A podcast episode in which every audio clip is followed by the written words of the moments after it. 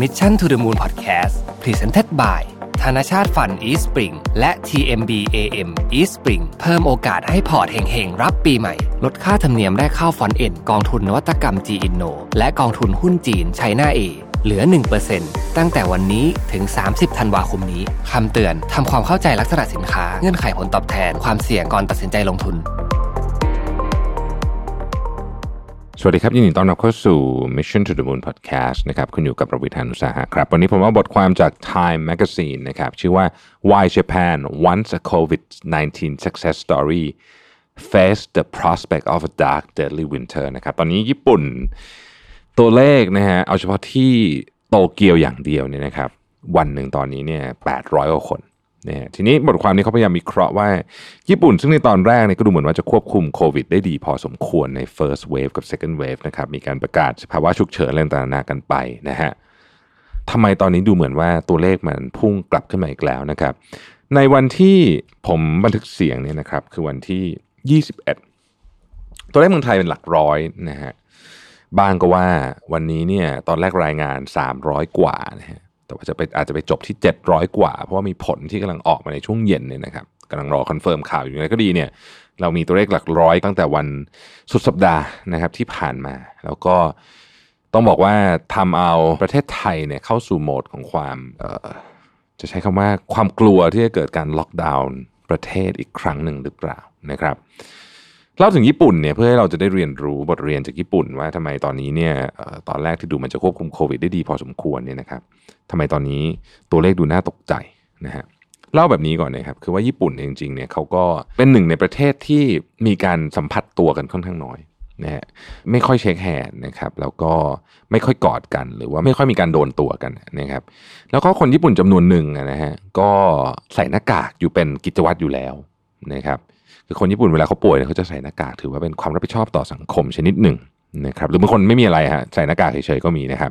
ติดใส่หน้ากากก็มีนะครับ ทีนี้เนี่ยญี่ปุ่นเนี่ยเข้าสู่ third wave ละนะครับ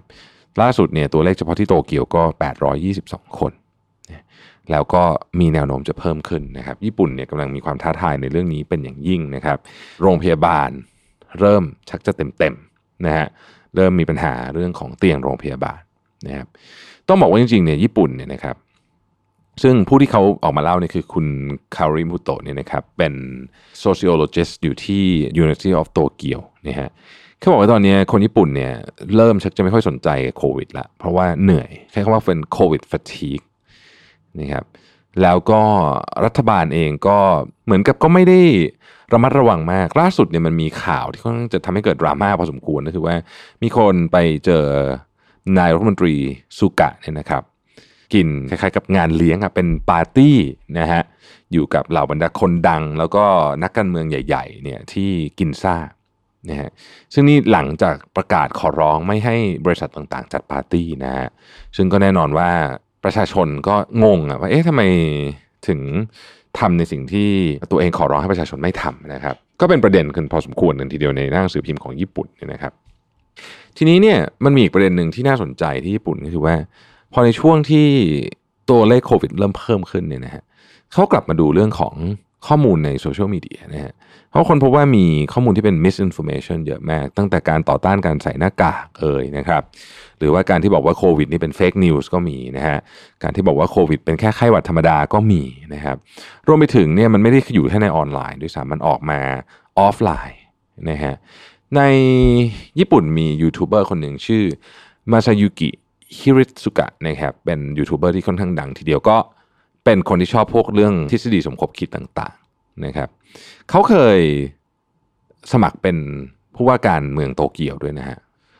ก็บอกว่าเนี่ยจริงๆไอ้โคโรนาไวรัสเนี่ยมันก็เป็นแค่ไข้หวัดธรรมดานี่แหละไม่มีอะไรหรอกนะฮะแล้วก็อย่าไปกลัวมันมากนะครับหลายคนก็มีป้ายนะฮะเอาไปติดที่ทางออกสถานีรถไฟอะนะฮะ ว่าแบบ coronavirus is fake news ก็มีนะฮะคือพอคนเริ่มเหนื่อยกับคนมาเจอข่าวปลอมบนอินเทอร์เน็ตแล้วก็คนก็ใช้เวลากับอินเทอร์เน็ตเยอะมากในญี่ปุ่นเนี่ยนะครับ ก็เลยมีคนเริ่มไม่ใส่หน้ากากอะไรต่างๆนาเหล่านี้พอสมควรทีเดียวนะฮะญี่ปุ่นโดยเฉพาะเมืองโตเกียวเนี่ยที่เราทราบกันดีนะครับ เป็นหนึ่งในเมืองที่มีผู้คนอยู่หนาแน่นมากที่สุด เพราะฉะนั้นเนี่ยพอคนเริ่มเหนื่อยเริ่มท้อเริ่มไม่ค่อยอยากจะดูแลล้างมืออะไรต่างๆนะพวกนี้เนี่ยบวกกับอากาศหนาว นะฮะเคสของโควิดเนี่ยมันก็เลยเริ่มพุ่งขึ้นนะก่อนหน้านี้ประเทศญี่ปุ่นทำได้ดีนะครับ ตัวเลขผู้ติดเชื้อที่ญี่ปุ่นเยอะนะครับ เกือบ 2 0 0 0 0 0 แต่ว่าตายประมาณ 3,000 คนเสียชีวิต 3,000 คน ซึ่งถือว่าน้อยเป็นอัตราส่วนนะครับ อย่างไรก็ดีตอนนี้เนี่ยเขาคิดว่ามันชักจะเริ่มซีเรียสมากขึ้นนะครับบาร์ผับต่างๆ ที่เคยปฏิบัติตามคำขอร้องของรัฐบาลให้ปิดเร็วอะไรต่างๆนาเหล่านี้เนี่ย ก็เริ่มชักจะไม่ค่อยเชื่อแล้วเพราะไม่ได้เป็นประกาศแบบจริงจังนะครับ ก็เริ่มกลับมาเปิดกันอีกทีหนึ่งแล้วนะครับ ที่ฮอกไกโดนะฮะก็มีคนติดเยอะนะฮะก็มีคนติดเยอะ แล้วก็ลักษณะก็คล้ายกันนะครับ ก็คือมีคลัสเตอร์มาจากร้านอาหารคลัสเตอร์มาจากพวกร้านอิซากายะต่างๆนานาเหล่านี้นะครับ ซึ่งตอนนี้ต้องบอกว่าสถานการณ์ที่ญี่ปุ่นเนี่ยไม่ดีเลยนะฮะ ประเด็นที่ผมอยากจะพูดก็คือว่าเราก็เหมือนกำลังจะคล้ายๆ ก็จะเข้าสู่เวฟนี้เหมือนกันนะฮะเพราะฉะนั้นเนี่ย